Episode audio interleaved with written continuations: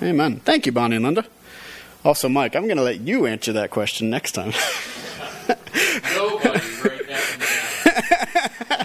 down. Nobody. All right. Um, so, as I'm sure you can see behind me on the screen, uh, we're going to be having a, a, break from Genesis today as we have a Father's Day sermon. Um, Hallmark Father's Day sermon, as I like to call them. But there's additions this time. It's different. I like to keep you on your toes. Um, so you have to decide what is new this year. Challenge. I'm just messing with you. Or am I? I know, you can go back and look. Nice try, but no, you don't. Um, all right, here we go. Today marks another holiday in our culture. Now, a holiday is just another way to say Holy Day, as we talked about with Mother's Day. Why do we call them as such? Because they're special days. They're unique from others throughout the year, in which we dedicate to remembering something. Um, I mean, we can think of examples. Thanksgiving, we give thanks. Christmas, we remember Christ's birth. Veterans Day, we remember our veterans. Memorial Day, those who passed away while fighting. Independence Day, the day we remember our independence from Britain. And as we celebrate a few weeks ago, Mother's Day, when we celebrate our mothers. Now, today is one of those days. Today is the day we take time to consider those who have been with us, individuals without whom we would not exist. And yes, the other side of the spectrum from mothers is our fathers. Fatherhood is something which our broader society has neglected in recent years. Like mothers and motherhood, fathers and fatherhood has taken uh, quite a beating from where it used to be. Whereas in the past, fathers were well respected. All too often in the media and in culture, fathers are given a lack of respect. All too often, they are seen as the bumbling fools, um, the Homer Simpsons of the world. The guys who rarely try, and when they do, they just get in the way most of the time. Ask my wife. you heard the giggle. So, like mothers, fathers and fatherhood in general is in need of defending. It's a need not only of defending, but also of understanding. Where can we go for understanding the importance of fatherhood? Where can we consider fathers and fatherhood? What is the best place to look for understanding the concepts? Are we to simply accept what the culture tells us um, about fatherhood and what it is, or is there another place to look? Well, when we consider that fatherhood is a gift from God, then it seems the best place to look is in the scriptures to help us understand what it means to be a father. I think a lot of times when we think about our fathers, the first thing that comes to our mind is Paul when he says, Children, obey your parents in the Lord, for this is right. Honor your father and mother. This is the first commandment with a promise, that it may go well with you, and that you may live long in the land. Fathers, do not provoke your children to anger, but bring them up in the discipline and instruction of the Lord. Now, there are a number of things to consider from this. The first is the necessity for children to obey their parents. The basis for Paul saying this is the Ten Commandments. Paul recognizes that of the Ten Commandments, it is this one which comes with a promise that there, it may go well with you and you may live long in the land. The promise then is that they would have a long life, as well as a blessed life. Obedience to our parents clearly has importance to God. He wants us to obey our fathers. He wants us to especially honor them in this way. It is honoring to our fathers when we take heed of their wisdom and their knowledge, when we seek them out for understanding, and when we obey them when they speak to us. However, that does not mean that fathers are to act in any way that they want. While it is true that we are to obey them, that does not give them free rein to do things as they see fit in their own eyes. Instead, we are told that they are to not provoke their children to anger. Thus, fathers should refrain from doing things which would cause their children to look scornfully upon them. Being a domineering father can have this effect on children. Being a father who does not love can do this as well. A father who only makes jokes all the time can do this. The goal for fatherhood, then, is not to cause your child, to hate you or to do things which would cause them scorn or anger. Instead, there is a better way. And Paul recommends it by saying, Bring them up in the discipline and instruction of the Lord. Notice, Paul does not say, Do not discipline your children. He does not say, Give them everything that they want. Instead, he calls on fathers to bring their children up in the discipline and instruction of the Lord. The Lord disciplines. He chastises his children. However, the goal for such discipline is not for us to hate God, but to see difference between what is right and what is wrong. The scriptures teach that God disciplines those he loves. Why? Because discipline teaches us when we are in the wrong so that we can be in the right. But it does not end with discipline. They're also called to bring up their children in the instruction of the Lord. Do you know what this means for fathers? It means that we have a responsibility to teach and train our children in the ways of God. We have a responsibility to teach our children about the God of the universe, the God who has revealed himself in the scriptures. What does this require of us? It requires us to be knowledgeable about God ourselves. It requires us to be willing to learn more about God so we can further train our children in His ways. It will not do for us to be stagnant in our knowledge of God because then our children will become stagnant as well. Instead, we are to continue our own pursuit of the knowledge of this God. Do you know what this means? It means we are to be theologians. Theology comes from two Greek words, theos, which means God, and logi, which means to study. Thus, theology means the study of God. To be a theologian means that one studies and gains knowledge in knowing God. This means we need to read our Bibles, but it also means we need to be aware of our church history. It means being willing to teach what we have been taught, but also making sure that what we teach and what we have been taught are right. So, from this, we learn a few important things. The first is our fathers are to be honored. They are, they are our fathers for a reason, after all. God has placed them in our lives for His glory, and we can be sure God would not make such a mistake as this. They are to be disciplinarians to train their children, but also we need to remember that fathers are called to be theologians, to understand God and seek God and know about, more about God as they continue forward in their own lives. This, of course, leads to another point found in these verses, which is fathers are called to be instructors. But before we reflect on that, it is not only in this text we find this to be the case. Consider uh, a few from Proverbs. Hear, my son, your father's instruction, and forsake not your mother's teaching, for they are graceful garland for your hand, head, and pendants for your neck. Hear, O sons, a father's instructions, and be attentive, that you may gain insight, for I give you good precepts. Do not forsake my teaching. A primary purpose of our fathers are to be theologians, and because of this, they are also called to teach. We saw how Paul used the same concept when describing um, the father's role of instruction. I find this to be interesting within the context of modern society. Why is that? Well, consider society.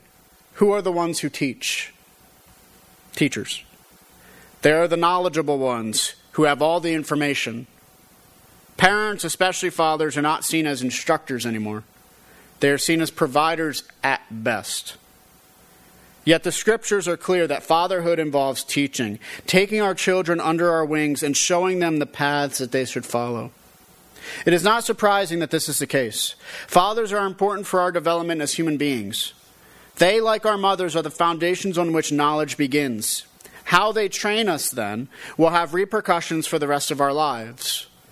We see this in society at large as generational habits form for both good and evil.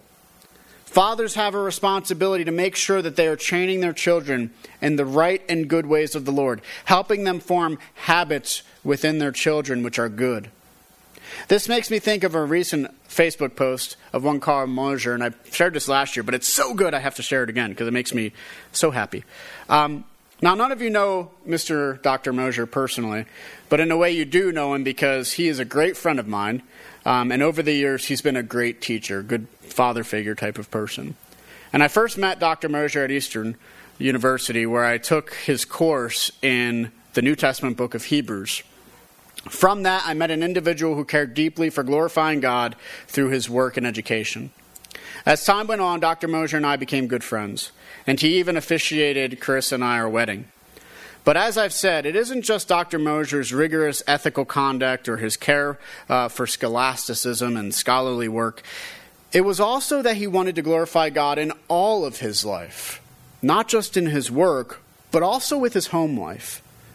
Being a loving um, husband to his wife Elizabeth and blessing his children, and he has six, I think. well, enough about the man. The point of all this is that recently, or within the last year or so, uh, some Jehovah's Witnesses came to his door.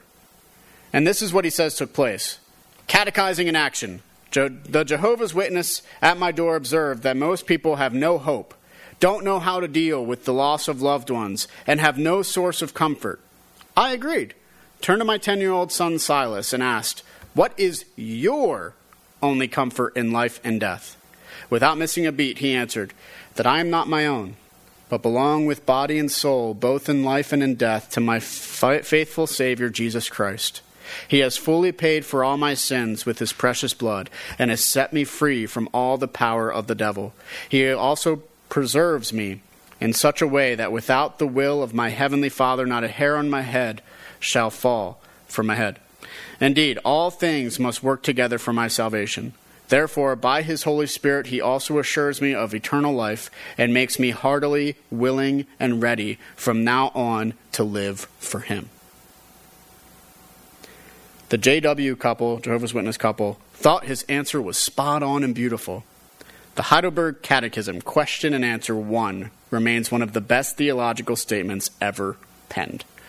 He was quoting from a 17th century, I think, catechism verbatim. 10 years old. 10. And he said that to them. So I shared that story as an example. Some might hear this story and think, wow, what a bright young boy. But I think that would be mistaken. While it is true we often give credit to those youth who are bright, I think we can often, at the time, think far less of our youth than we ought. That is, this kind of catechism teaching and training, it was common up until fairly recently. What has happened? Why is it that we consider this youth special when it was normal at a point in time to teach our kids these things previously? When it was normal for 10 year olds to say these things? Because of these things, I think it rests more with the parent than the child. You see, if my friend Dr. Mosser wasn't interested in training up his children in the way that they should go and instructing his children in the ways of God, then it is far less likely that young Silas would have had the answer available to him for such a significant question. But as it is, he does care and does want his children to be raised in the knowledge of God. And because of that, he has encouraged and taught them the value of knowing God and knowing about God. He has instructed his children in wisdom, in the Bible, in beautiful texts of church history, and has clearly benefited them and brought much glory to God. Now, the truth is, these things are not merely applicable to our biological fathers. Consider what we read in 1 John 2 12 through 14. I am writing to you, little children, because your sins are forgiven for his name's sake. I am writing to you, fathers, because you know him who is from the beginning. I am writing to you, young men, because you have overcome the evil one. I write to you, children, because you know the Father. I write to you, fathers, because you show him who is from the beginning know him who is from the beginning. I write to you, young men, because you are strong, and the word of God abides in you, and you have overcome the evil one. And also consider 1 Timothy 5 1 and 2, where we read, Do not rebuke an older man, but encourage him as you would a father, younger men as brothers, older women as mothers, younger women as sisters, in all purity. In these verses, we find hope on many counts. The first is for those who feel as though they have failed in some capacity with fatherhood in general. The simple truth is, it is never too late to be a good father in the church. Those in this younger generation are in need of seeing men of faith who have persevered, whom God has persevered. Men who are faithful to Christ, who give their lives to obedience to Him by loving their wives and teaching their children. There are those who are like myself, who are younger, who always need to be reminded and taught this. In that sense, you older men are our fathers of the faith. You older men must make your shoulders strong for the next generation of Christians, for the benefit of this congregation and for the glory of God. Whether these are your biological children or not does not change the fact that you are fathers to those of the younger generation within the church. Not only fathers as fathers, but grandfathers to each of us as well. So we see how this gives each of us further hope. For one, let's say that you didn't have the greatest dad growing up. Maybe he wasn't around. Maybe he didn't do a great job teaching, or the teaching and instruction he gave were harsh, and it caused you more pain than anything else. Well, here in the church, by God's grace, you will find fathers who will take care of you, who will watch over you, who will love you and cherish you, instructing you in the faith. This is their role their call as older generation of men to lead the younger generation in the truth for our benefit. But it also gives us hope for those who feel as though they could have been better but weren't. Those who are biological fathers who failed. Well, here in the church, there is always redemption. You can learn here from other men to how to be better, not only uh, for your biological children, but also your spiritual children. You can continue to grow. Some might fear that there is no hope for change, but in Christ we know change is possible. It does happen. Likewise, it gives us hope for this family of believers. It reminds us we are not alone on this road of faith. We who are younger have this older generation to see what it looks like further down the road, to encourage us and guide us further on the path. Though things look dark for us, though we struggle, we know that the men before us have struggled too, and still God has kept them in His grace. Thus, we should find peace in our elders as they train us not only intellectually, but in the very reality of God and what He bestows upon us. Finally, the verses we just looked at from Timothy, especially, remind us of something more. Even if you have had no biological children, in the church you find children aplenty. Because you, elder men of the church, are f- father figures to each of us and to our children. Thus, even those who have no children become fathers in the church, and it is a glorious and beautiful thing to consider that God, in his own way, redeems childlessness in his congregations Praise God for this. Now, one final thought that comes with Father's Day is found throughout the New Testament. And it is something which we find in the Lord's Prayer as we pray it every Sunday Our Father who art in heaven. The concept of God being our Father is strong within the Scriptures, but especially in the New Testament. It stems from Christ, His atonement, our redemption through His blood. It is through Christ we are able to pray to God as our Father in heaven. The concept of God being our Father has direct ramifications for us. It means that we are no longer merely created beings.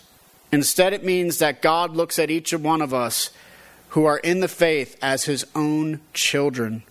It means that when he looks at you, if you are in Christ, he sees his own child whom he loves. Often we can think that is the case with all people, but the truth is, in the scriptures, it's very explicitly taught that it is those who are in Christ who experience this love of God. And it is a love which is unlike any other kind of love. For no other love can be as complete as the love of God for his Son.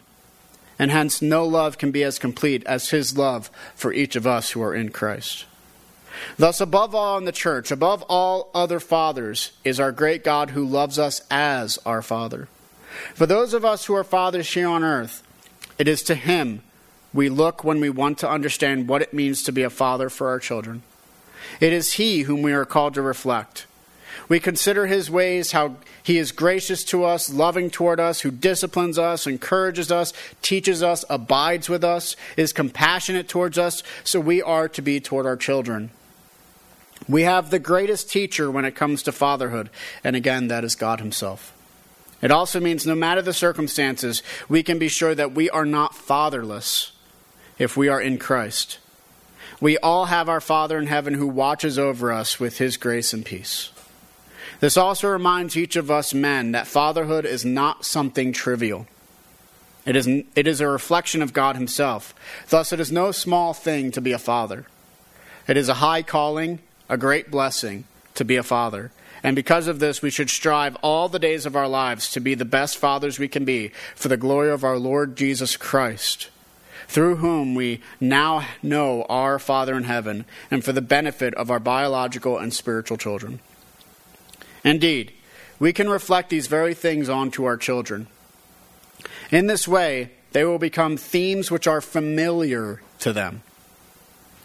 For our young boys, who will become familiar with strength, wisdom, knowledge, grace, peace, and love, and grow into men who follow this good and godly path. For our young girls who not only learn to walk in the same way as they become women, but will then seek out such men in their lives for marriage because it will be familiar and comfortable for them.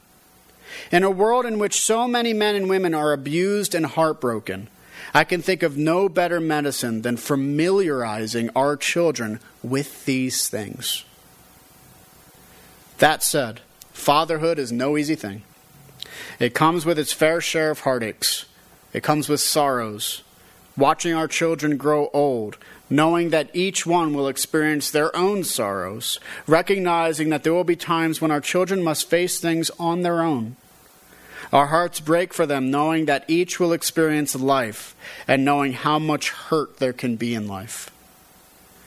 If that is the case, if our children must face a dark world, then let us continue to shine the light of Christ on them that they may find their way homes in the darkness, giving them strength for the future, letting mercy lead, and letting grace be in every one of their steps. My hope is that we would remember our fathers fondly not just our biological fathers, but also those who are our spiritual fathers. All those men who have watched over us over the course of our lives, and that we would give thanks to God for them. No Christian is without cause of praise for fatherhood. For even if we have had imperfect fathers, or even if we had have not been perfect ourselves, or even if we have had no biological sons or daughters, we know our great Father in heaven who watches over us in love. So today, celebrate fathers. Pray for them that they would receive wisdom and grace to continue to lead their families further into the gospel of Christ. Encourage them each day to remain faithful to the calling of what God has called them to be as fathers, honoring them in that calling. To all of our fathers, both spiritual and biological, those who have affected me personally, so greatly every single man of this congregation, I give thanks to each and every one of you on behalf of all of those whom you have touched. May God be with you today and all the days of your lives, and that each of you receives continued blessing in your faithfulness to God and your faithfulness to each of us. Amen. Let us pray. Father, we thank you so much for this day as we remember our fathers, remember those who have taken us by the hand to lead us further into the truth and the knowledge and the wisdom and love of you. And so, Lord, as our Father in heaven, we ask that you would bless our fathers, that you would be with them, that you would guide them, and that you would continue to change their hearts, that they would seek you and you alone. And that as they seek you, their families would seek you as well. We thank you, Lord, for all of these things. We thank you that you have given us such a great gift as this. And it's in your Son's name that we pray. Amen. Please rise as we sing our final hymn.